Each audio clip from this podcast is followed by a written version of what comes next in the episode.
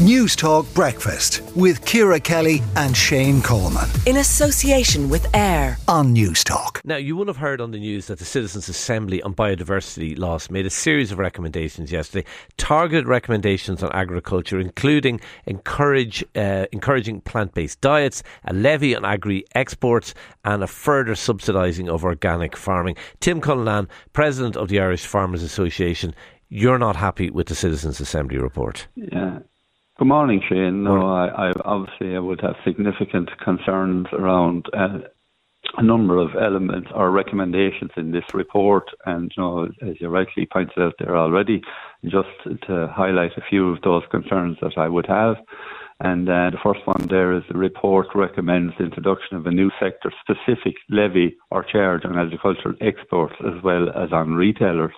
And we all know if there's any levy going to be put on retailers or on exports, that levy will land right back with farmers. And so as we know, farming is a low income uh, business, and in particular, if we look at it at the moment, and you know when we we are all concerned around biodiversity, and one sector there is the horticulture sector, and a very important sector who deals directly with retailers. And if there was a levy to put on that sector, it would mean total wipeout. Already, that sector is under enormous pressure currently, and the second point there I'd like to raise there is the report also includes recommendations on the phasing out of environmentally harmful subsidies in agriculture and food sector. Mm. Like this report seems to imply that uh, the, the payments that farmers receive from the EU are harmful.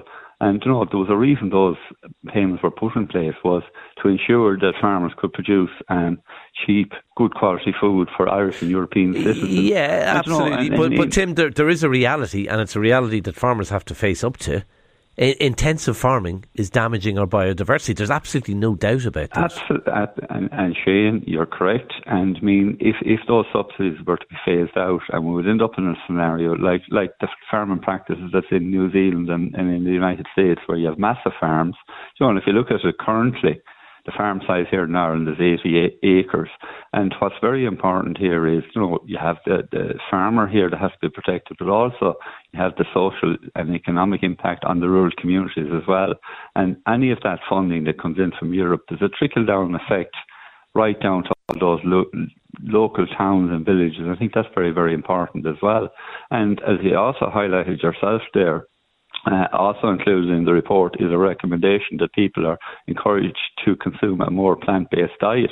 Look, I always believe, you know, what people want to consume, a diet that anybody wants to consume. I don't think we need anybody coming up with a report making recommendations around that. You know, that's a lifestyle choice for anybody, mm. and I would never argue or recommend a diet for anybody. I think you know, a good balanced diet you know, uh, a mix of, of. Do you think it's a bit nanny status by the, the Citizens' Assembly? Do you think it's a bit nanny status to start telling people what they should eat?